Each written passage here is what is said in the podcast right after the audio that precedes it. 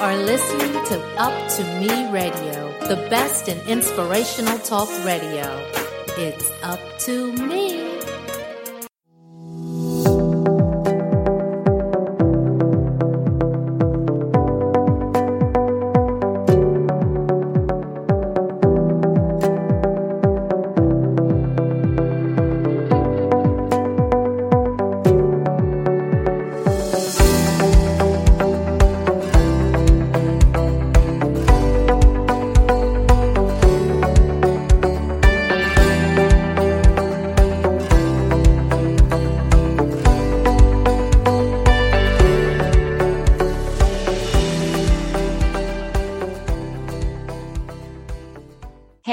This is Beth, along with the great Doctor Clitheroe. We are here for a brand new episode of A Healthier View. Scott, how are you doing? I am doing great, Beth. How about yourself? I'm doing great. I'm just trying to survive this Texas heat. This is when the rubber hits the road, so to speak, right? It gets hot. Um, yes, it gets sweltering. You wake up at four in the morning and you could just feel the heat, like, yeah, just out there waiting for the day. So, Scott, I am pretty yeah. excited about today's show. Me too. Me too. I'm really excited to get to know this guy. I know. Have you seen the show Alone before? No, but after reading his bio and looking at his websites, I really want to watch it. It looks fantastic. It's a little different than Naked and Afraid, but yeah. both of them show their contestants um, in quite difficult situations for sure. We'd like to thank our guest, Dave McIntyre, for being here today. Dave began his career as a Christian school teacher before he was called to do missionary work in Belo Horizonte, which is in Brazil. From nineteen ninety-nine to two thousand twelve, he served there as a youth pastor and a church planter. He also founded the Per Ardua Wilderness Ministry, which used jungle survival training as a springboard for leadership and spiritual development. In two thousand fifteen, some of you may know that Dave was one of the ten, one of ten contestants on season two of the History Channel's hit survival series, Alone. After sixty-six days living off the land in the wilderness of Vancouver Island in British Columbia, Canada, his daughter surprised him in camp to tell him that he had won the entire competition. Dave is thrilled with his new position as international director at Set Free Ministries, which is based in Grand Rapids, Michigan, where he is able to put his years of experience in Christian education and mission work um, in the areas in Uganda, Kenya, India, and the Dominican Republic.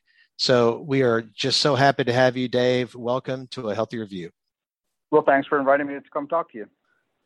Yay. You know, Dave, I think your story is relevant to so many of our listeners out there because we all want to have an adventure of some sort. I mean, we carry hopes and our childhood dreams with us, but sometimes for many people, they feel like they'll never achieve them. And that can be heartbreaking.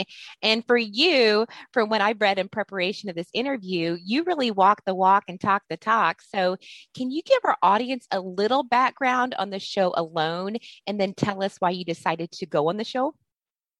Um, Alone is a last person standing. I wasn't going to say last man standing, but there are uh, plenty of women. Right.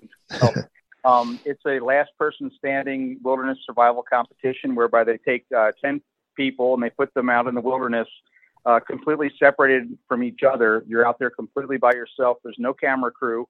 Uh, you have a very limited set of uh, equipment. You'll have to choose ten items uh, that you can take with you uh, off a list of forty items that they give you.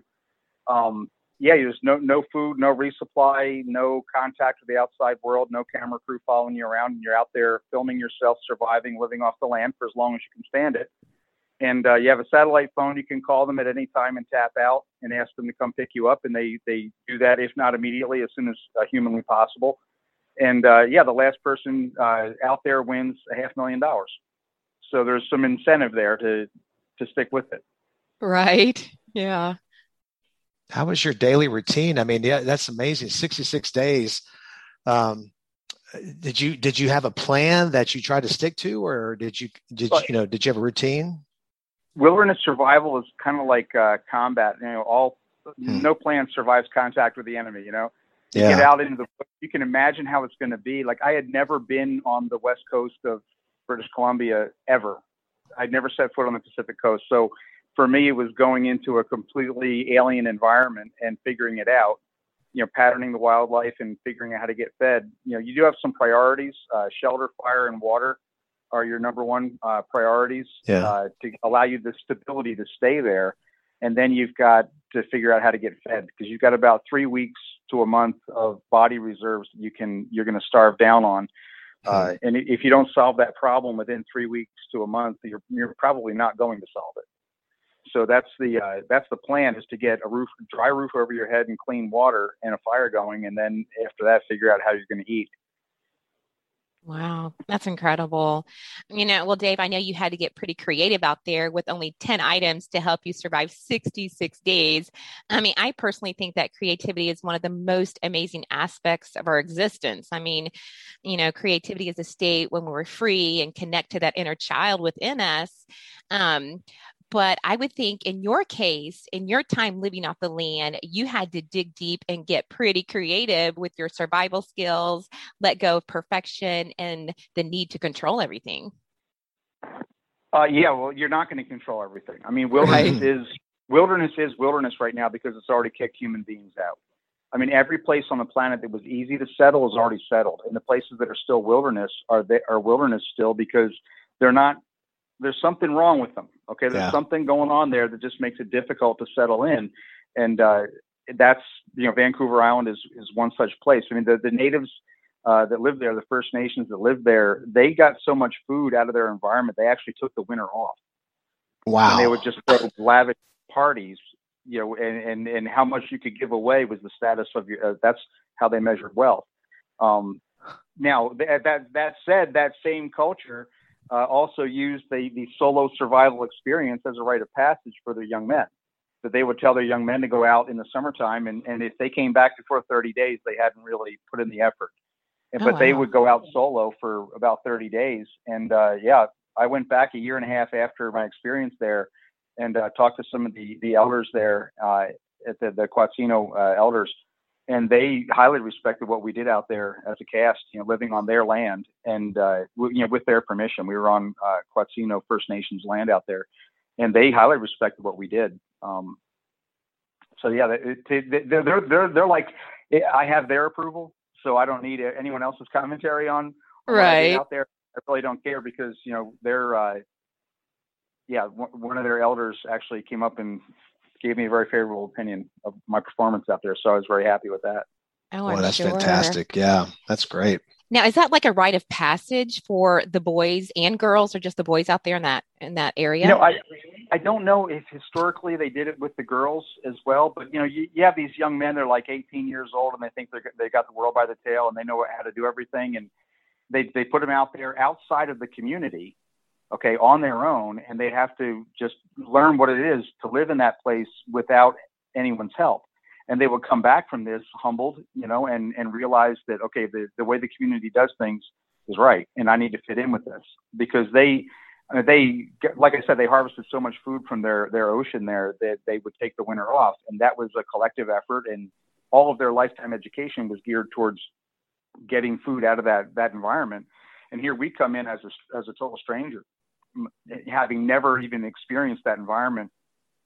There's a lot of resources there, but you have to, you know, to go from zero to well-fed in a matter right. of weeks is a, is a very difficult task, no matter where you go in the world. Uh, you know, people think that, well, I could, I could go off in my home forty, you know, my, my back forty uh, woods here and survive, live off the land. That, that's probably true for a lot of, a lot of people that are skilled. But now you got to transport that into a place that you've never been. And that's mm. the challenge of Alone. Because my, my experience is all in central Brazil's jungle and eastern woodlands of the United States, you know, and for me to just plunk down on the Pacific coast there, you know, I didn't even know the names of the, the fish I was catching. Oh, uh-huh. yeah. Did, wow. did you, did, did you said something earlier that was really intriguing about how, you know, your reserves were there when you first started this challenge. And, and uh, does, does that imply that you, did you lose some weight during this um, sixty-six uh, days? Yes. Yes. I did lose some weight a little bit, a little bit. Right. Yeah. No, I, I went out, um, I normally weigh about one hundred ninety pounds, and I went out, I think I was one hundred ninety-eight when I mm-hmm. went out. Um, I tried to gain as much muscle mass and body fat as I could before I went out. And I, uh, you know, because you are going to, that, that is a huge reserve that the body has for survival is just to eat yourself, you know? Yeah. Um, yeah. You can't, you can't ration water, but you can ration food, you know, so you're going to eat your body. Um, going out overweight is a good strategy. Mm-hmm. And I did, but, um, I lost thirty-five pounds in the first five weeks that I was wow. out there. Um, yeah, about a pound a day for the first, that first time. And then, uh, that, at, at about the halfway point, uh, I started getting into a lot of crabs, uh, Northern kelp crabs, and really dialed in my fishing, uh, techniques and, and locations. So by the end of it, I was actually regaining weight. I had, I had gained several pounds over what I had, uh, my maximum weight loss. So I was, I was, I felt like I had turned a corner on survival. Yeah. I was my second month out there. I ate a lot better than I did my first month. Wow. You know, Beth and I talk a lot about, you know, obviously nutrition is an important part of health and fasting and how that kind of fits into people's, you know, weight plans. And you, you know, so it's a pretty popular topic. I, I'm just curious that at times, I'm sure you were, you were hungry at times where you couldn't satisfy that hunger. And maybe I'm wrong, but if I'm right, how, how, can you give the listeners any tips, or how did you incorporate that? Is it, is there a spiritual connection that you would use when you were hungry and maybe not feeling too comfortable? Um, well, the, the hunger, the, when you, when you're in, a lot of people know what hunger feels like, but very mm-hmm. few people have ever experienced actual starvation. Yeah. Mm-hmm. And that's the, that's what, what I was facing out there. All, all yeah. the contestants on Alone are facing starvation, and many, not many, several have been uh, medically evacuated because of body mass index failure. Wow. Or if you get below a certain B M I, they, they pull you, and, uh, which is tragic. I mean, I, I practically weep with them when I see that happening on the show. Yeah. But uh, for me, you know, the first three days I had like a splitting headache and, you know, that massive fatigue and that gnawing feeling of hunger, but that goes away. Mm-hmm. Um, the headache goes away. The, the, the feelings of the, the pain of hunger goes away, and you're just at a very low metabolism. You're just, just lacking energy and things like that. Um, that was pretty much my first month of learning how to, to feed myself there. Um, I had an emergency ration. I had substituted my last one item of gear from that item of that ten uh, items for uh, five pounds of pemmican, which mm. is a Native American like superfood. It's, it's dried dried beef. I use bison, but dried bison, which has been powdered and then mixed with fifteen percent berry powder and fifteen, eighty-five percent meat powder, and then saturated with rendered fat, which I use. Wow. uh, I use suet, so it sets up like a hard block. And if I went, I, at one point I went ninety-six hours, you know, four full days without anything to eat. And I was pretty much circling the drain. Mm-hmm. And so I broke down and I ate a one sixth pound portion of my pemmican. And I, I made it in like a soup, cooked it out in a soup with some seaweed. And, and I wept when I took that first bite, because it felt Aww. like this is what a starving person feels like when you finally give them food. I, I, I just, I, I got it. You know what I mean? It just felt like such an act of mercy.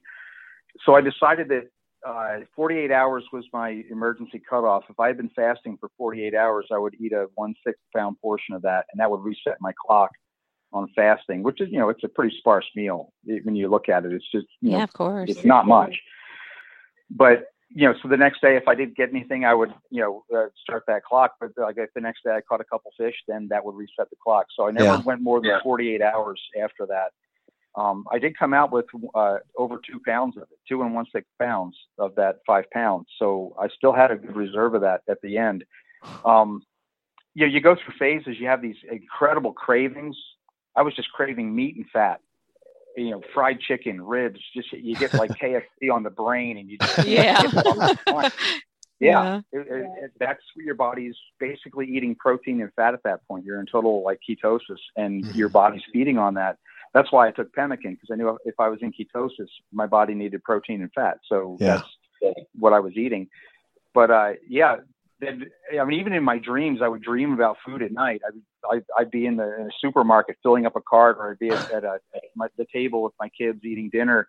And you wake up in the morning and you realize you got nothing, you know, and you didn't yeah. have anything yesterday either. And it's, it was hard. But uh, at the end, the, the second month, even my dreams changed. I would dream about nature. I was, I would be fishing and catching a lot of fish, or, you know, hauling in some huge crab or something. And my, my dreams were just me getting fed out there in the wilderness. I stopped dreaming about outside food. Stop dreaming about the K F C. Yeah. That's interesting. That's incredible. Yeah. I didn't, I didn't even, didn't even cross my mind. Yeah, I'd probably be dreaming about Taco Bell. That's kind of my my vice. But, um, you know, um, Dave, during your time alone, I know that you really relied on your faith and your spirituality with prayer. Um, I mean, for me, there's a kind of meditation like quality to prayer and journaling.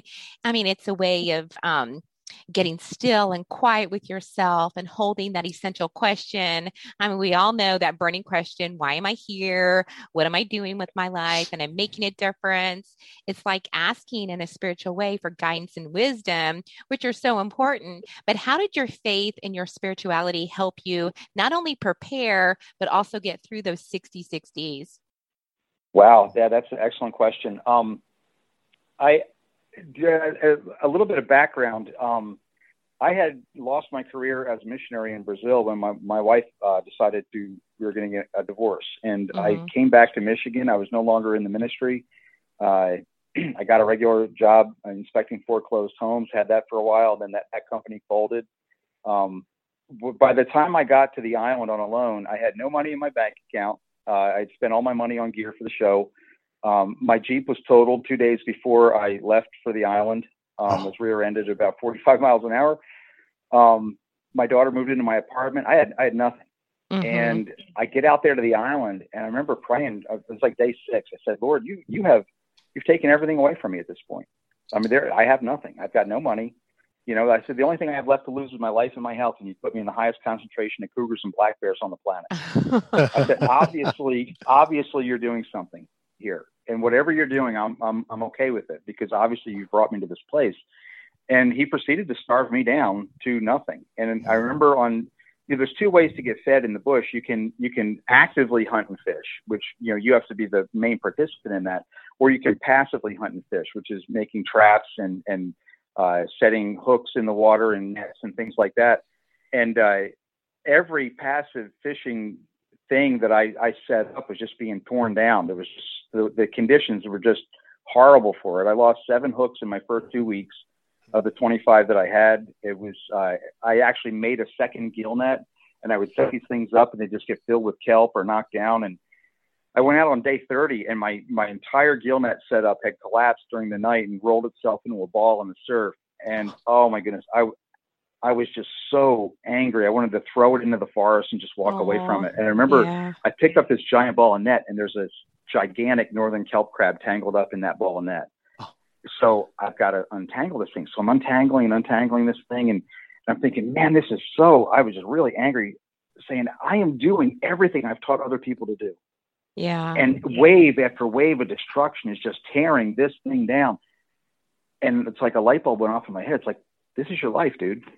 You know, yeah. I mean, here, here I am trying to, to, to live for God and do the right thing and all this. And, and, you know, I've been a pastor, a teacher, a missionary, all the, you know, obviously from anyone's outside objective look at me, it's like, yeah, this guy wants to serve God.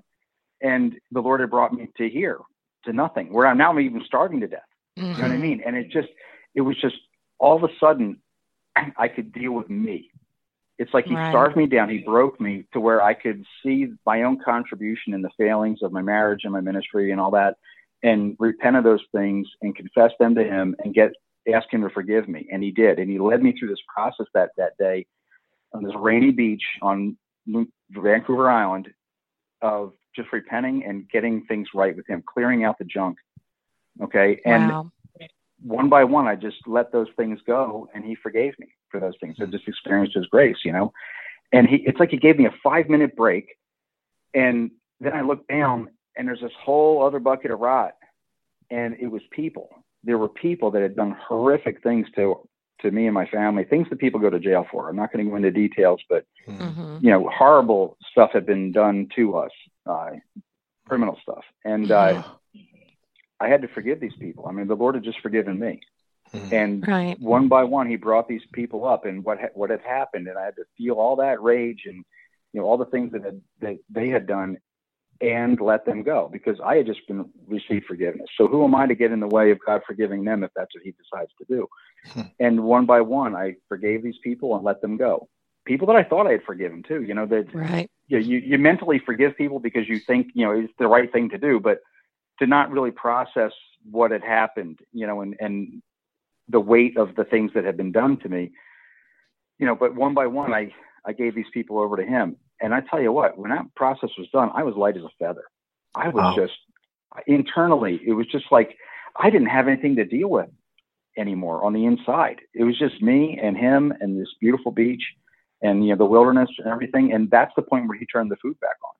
That's the point where I started catching catching fish on a regular basis. I I, the, I take that I took that crab back to my shelter and I cooked it up, made a big production out of cooking this giant crab, and it was so good. I mean, it was it's crab, you know, there's, there's beautiful, huge crabs. And, yeah. and I'm yeah. eating this crab, and I said, Lord, when I get out of here, I am going to an all-you-can-eat crab place. I'm going to pig out on crabs. They're going to lose money on me, and it was just amazing. And a couple a couple days later, I'm out there fishing, and I, I actually caught six gigantic northern kelp crabs with a hook and a line, and that's on the that's on the one of the episodes there of me catching all these crabs. And mm-hmm. I had my all-you-could-eat crab feast right there. It's like he said, oh, you know, we didn't even take you home for that. We got crabs. We're surrounded by millions of crabs here. That's wow. beautiful. It, that's that's how it was. But one one of the things I, I learned, a, a couple of things. I'd be sitting there fishing, beautiful day. You know, I'd be fishing and having this you know, great time and filming and everything. And I'd be thinking about some horrible thing that happened in the past. And I thought, why, why am I doing that? Hmm. Why did I go back to that day and bring it into this perfectly good day? Or I'd be sitting there worried about something in the future and missing out on the experience that I was I was actually in. And I said, you know, why run off into the past and grab a horrible day and bring it into a day which is perfectly acceptable? Or run off into the future and grab a horrible imaginary day, which might happen someday, and bring it into this and feel all that tension and anxiety. You know, I can't do anything about the past, and the future hasn't got here yet. There'll be grace to go through that as well. Just enjoy where you're at. You know, and, and live in the moment and learn to to be fully where I was. That was one of the huge lessons for me out there spiritually, was just to take right now for what it is. Right now is the only time I can affect my survival. Right now is the only time I can influence what's going on in my life. Right now is extremely important, and not to run off and be stuck in the past or, you know, lost off in the future. Um, the other thing was that I, I and I knew this before, but um, really got hammered home out there, is that God gives us strength in the now, right now, as we mm-hmm. depend upon him. He doesn't give us strength to, like a blank check, you're going to go, oh, you got to go through chemotherapy. Here's all the strength you're going to need to do that. He doesn't do that. He gives you strength in the right now as you depend upon him in the moment. Now there's strength. Okay. Mm-hmm. He wants us to be dependent upon him, but fully dependent upon him, and to really lean in on him and, and, and just trust him for everything we need. But right now is the only time he's given us. You know, he doesn't give me tomorrow. I don't know what's going to happen tomorrow. He's giving me right now. Yeah. You know, and that was the thing, is to, to draw on his strength right now for what I need right now, do the right thing right now. I mean, there were times I'd get back to my shelter, I'd have a couple fish I'd have to cook, and I was just overwhelmed even at the prospect of getting back to my camp, because I was so hungry. It might have been two days since I'd eaten, and standing there having to make a fire and split wood and all these mm-hmm. things. And it just seemed overwhelming. Like, I, I can't do this. You know? And I, I just say, Lord, could you do this for me? And yeah. I'd be like, he just talked me right through it and give me the strength moment by moment. And that's something which has stuck with me, that it's a lesson I don't ever want to forget. Like, I don't want to run off in my life and be independent from God. I want to do what he, his will. I want to do his will, but with his power and with his, with his grace, because he gives that abundantly.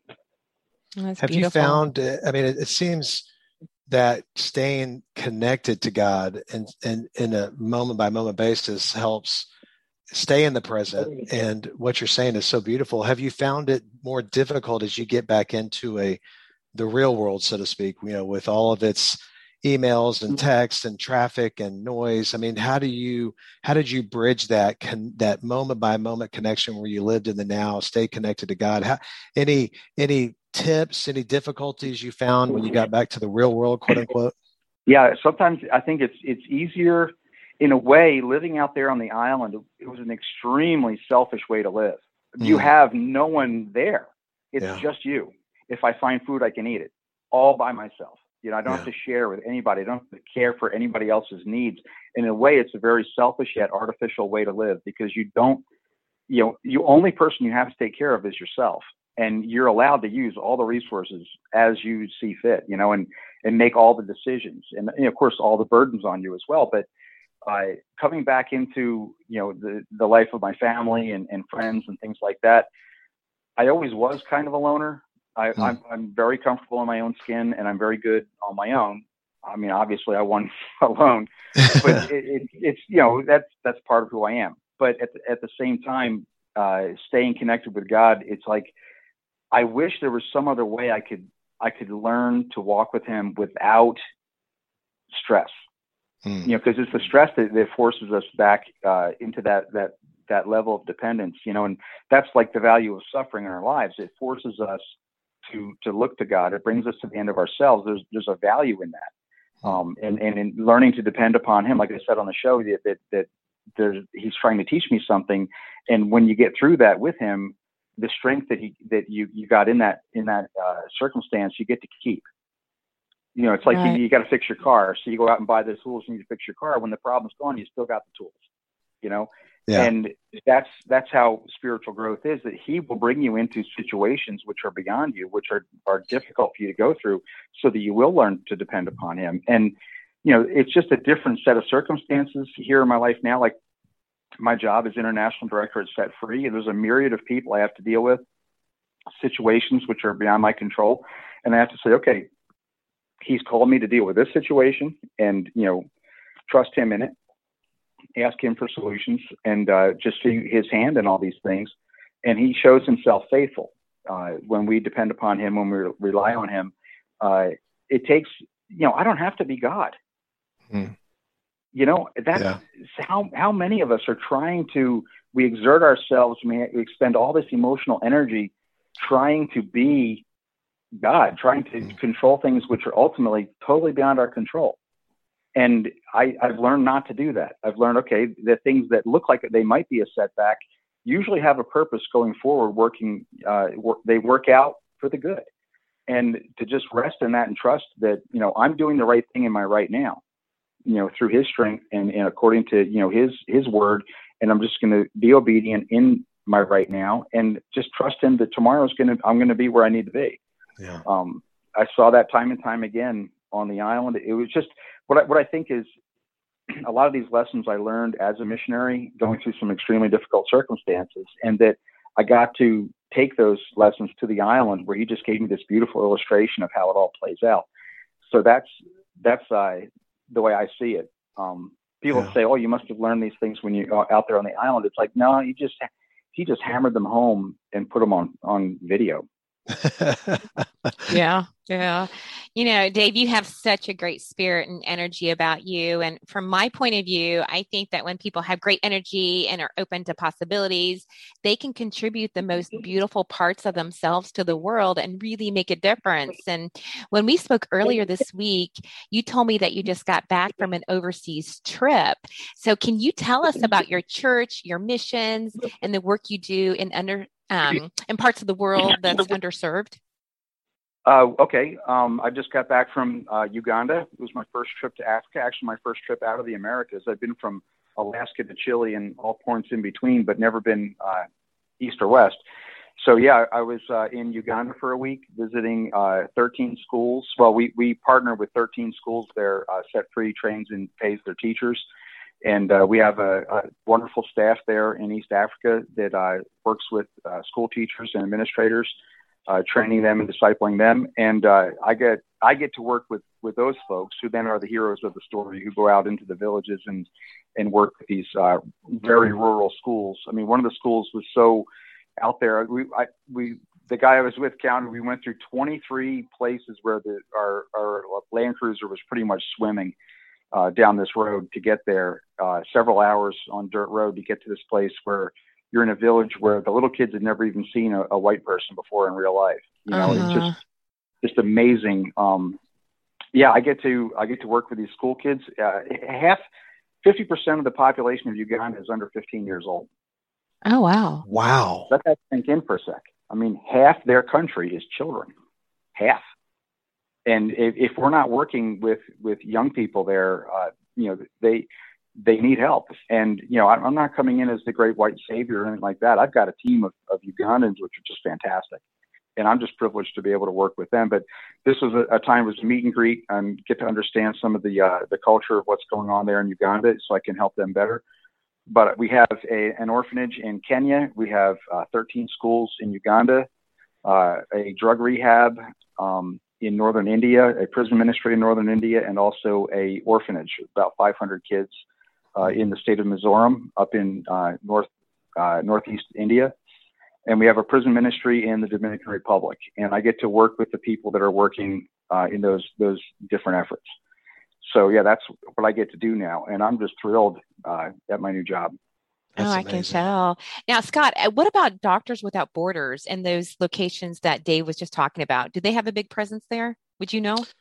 There are many, many different, you know, medical um, organizations that provide care throughout the world. Doctors Without Borders, of course, is a well-known one, but there are uh, other, uh, you know, there there are other ones that are faith-based, and there are some that are not, you know, and um, and they do great work, and they seem to coordinate really well. When I was in Haiti, I know there was multiple different entities working, and of course, the medical uh, entities need to work with the folks that are providing more infrastructure Um, and education, like Dave's associated with. So yeah, there are plenty out there. And I think that's, um, again, it's wonderful. And I found personally that it helps me as much as I feel like I'm helping them. It's, it's, I know it's not, it's not selfish, but I don't know how you feel, Dave, but boy, I get so much out of that. And, and it seems, I'm sure you get a ton out of that, even though you're giving so much to these folks. I'm sure you're getting just as much back.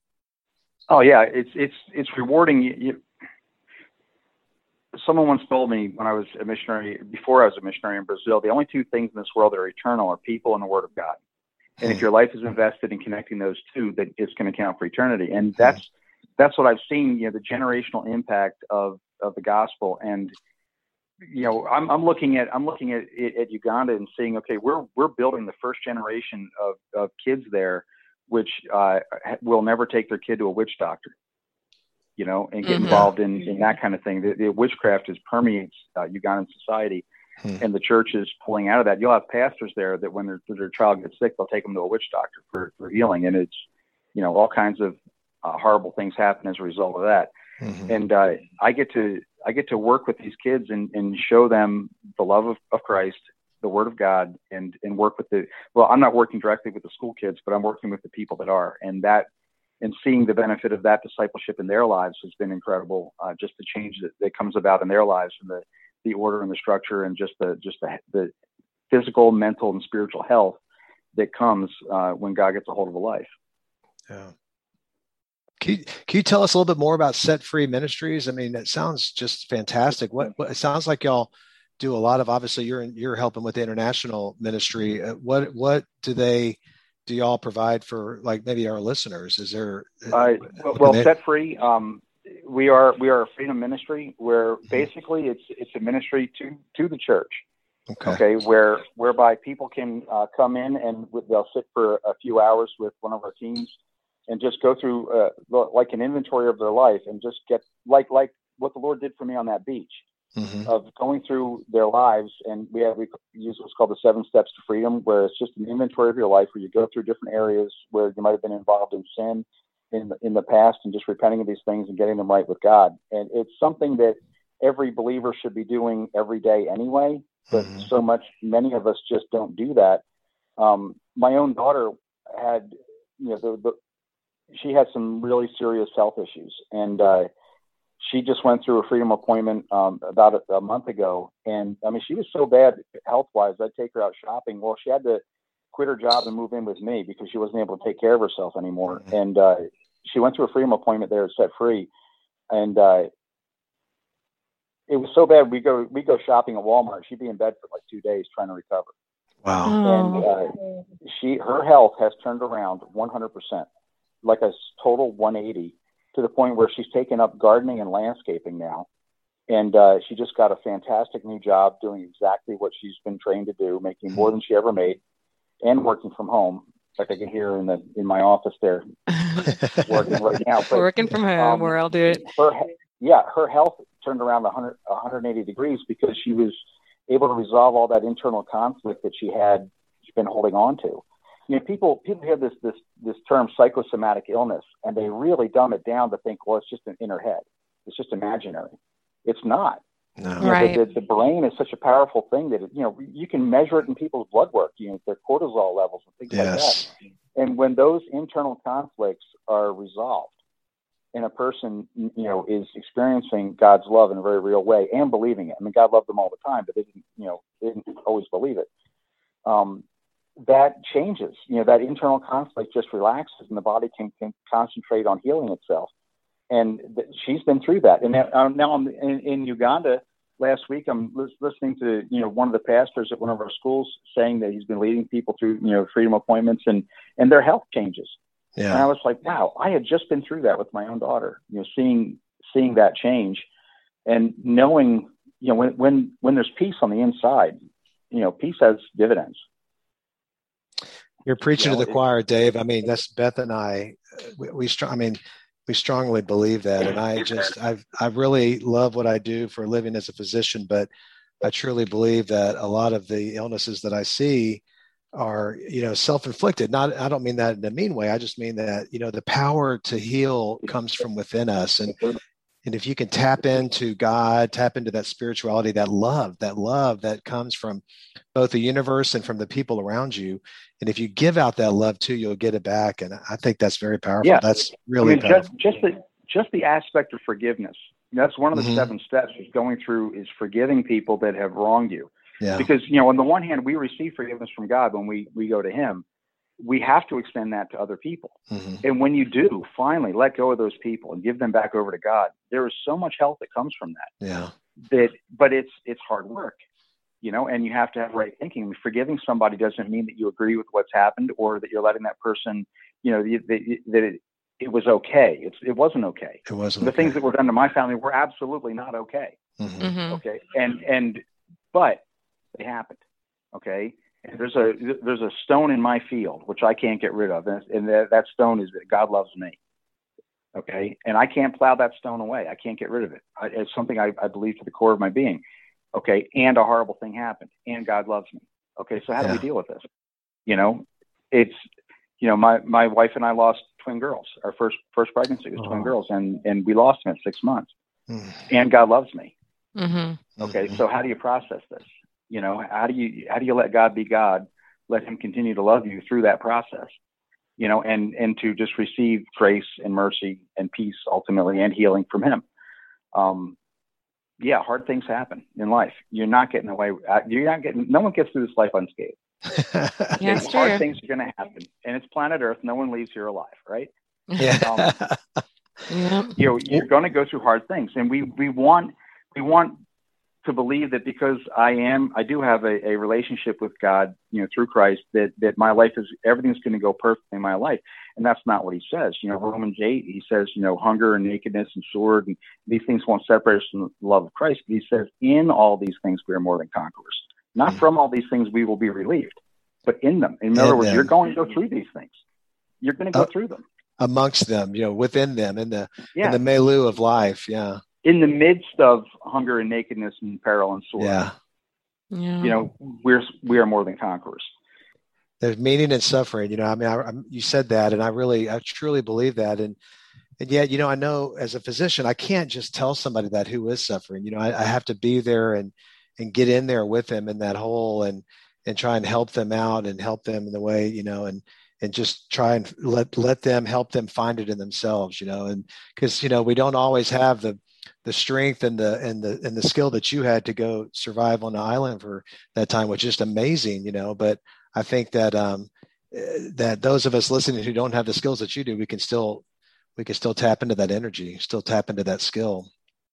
Well, his strength and grace are available right now for whatever you're yeah. going through. Yeah. yeah. It doesn't really matter. It's not, I was almost said, I don't care what you're going through right now. It, it, I care that you're, that a person is suffering, but regardless of what is actually happening, he doesn't change. And, you know, like the way I say it is if you're, if God's landing heavy blows on you, go into a clinch, you know, just hug up, go into the clinch, you know, hug it back. That's where you find, that's where you find relief, you know, go in as close as you can and hug him as tight as you can. That's, I love it. That's the way it works. Yeah, I love that's it. Awesome. Awesome.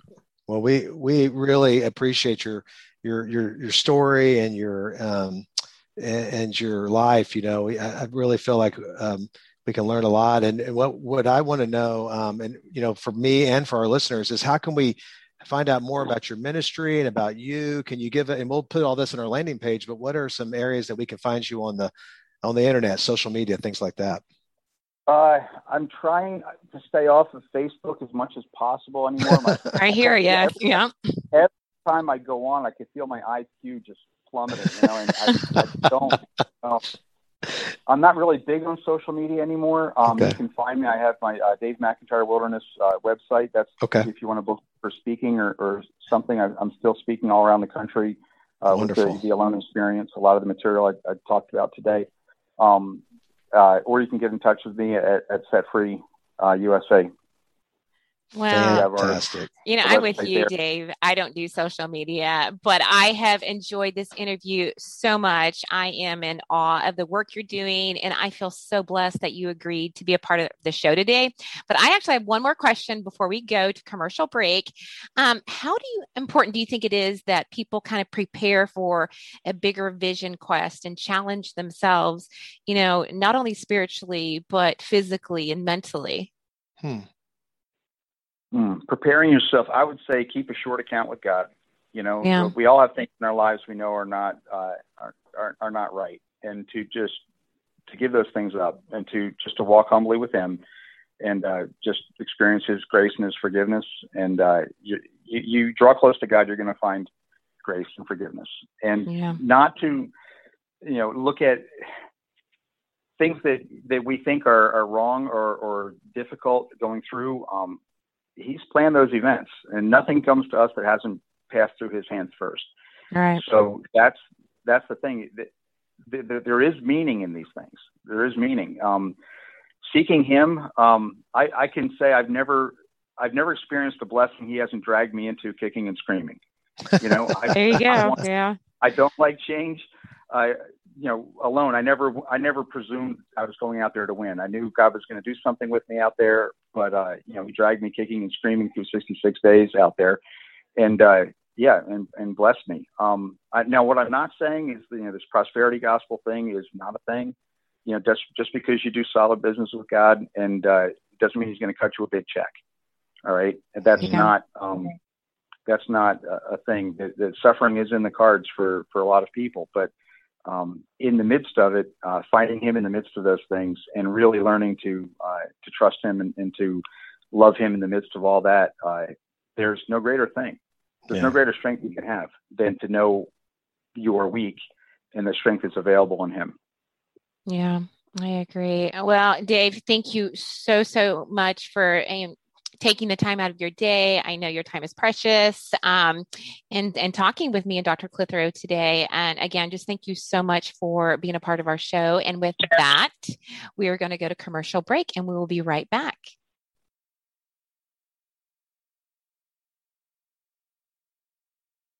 I want to get back to being in my community group. I want to continue having a soccer season. So I can throw parties again.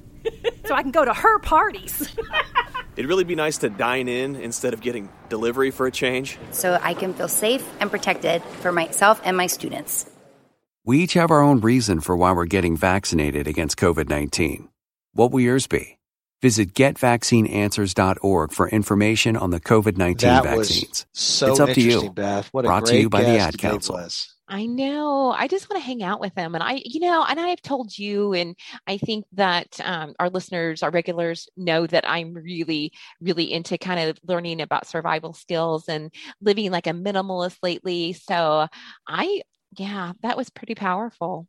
I, I just think about putting myself in that situation, and I just can't imagine uh, that, you know, I can't imagine that, um, being on your own for sixty-six days, having to fend for yourself. I can't, I can't even, I can't get my mind around it sometimes. What a, what a great story. I know. And then just relying on his faith, and then, you know, the stories. And I mean, just what an amazing, beautiful man. I, I'm really glad that we have met him and had him on the show.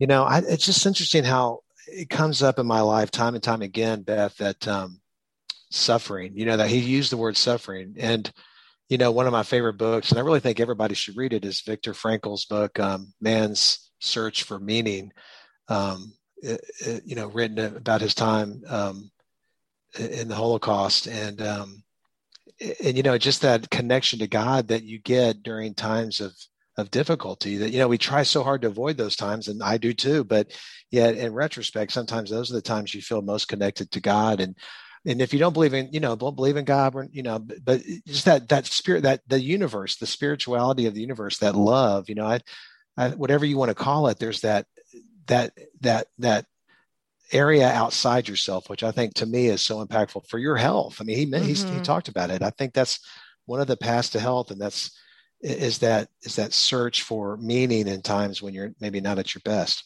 Yeah, absolutely. And, and it's kind of that old adage, stress is a killer. So let's take that even a, a step further. And yeah, absolutely. Yeah. Well, you know, I know we're running out of time, um, but I want to thank all of our listeners, you know, coming back week after week. And I want to encourage you Yay. to check out the other shows on Up to Me Radio, you know, like us on Facebook, check out the other amazing shows on Up to Me Radio. And if you have any questions, you can always email us and we will answer any questions about health or wellness or fitness and nutrition or about past shows. Scott and I will make sure we answer those emails. So until next time, have a healthier day.